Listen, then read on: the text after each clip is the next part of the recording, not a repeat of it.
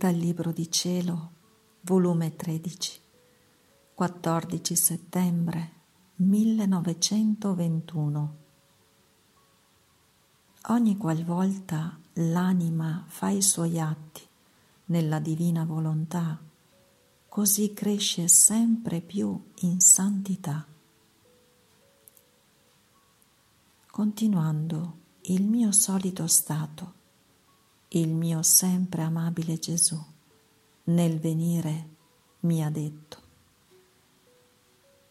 Figlia mia, ogni qualvolta l'anima fa i suoi atti nella mia volontà, così cresce sempre più innanzi a me, in sapienza, in bontà, potenza e bellezza perché come va ripetendo gli atti nella mia volontà, tanti bocconi prende di sapienza, di bontà, eccetera.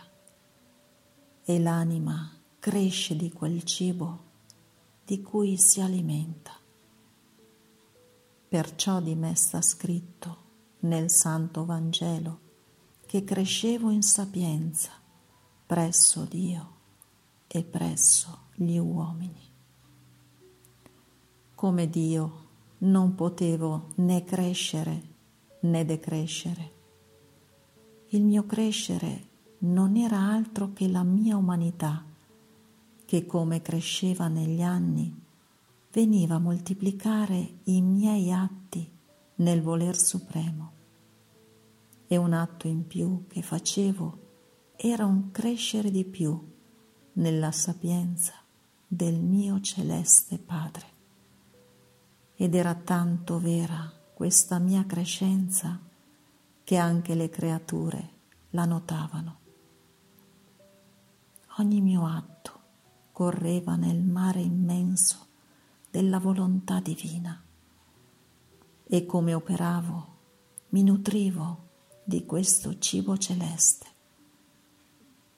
Sarebbe troppo lungo il dirti mari di sapienza, di bontà, di bellezza, di potenza che inghiottiva la mia umanità in ogni atto di più che faceva. Così succede all'anima. Figlia mia, la santità nella mia volontà cresce ad ogni istante. Non c'è cosa che sfugga dal crescere e che l'anima non possa far correre nel mare infinito della mia volontà.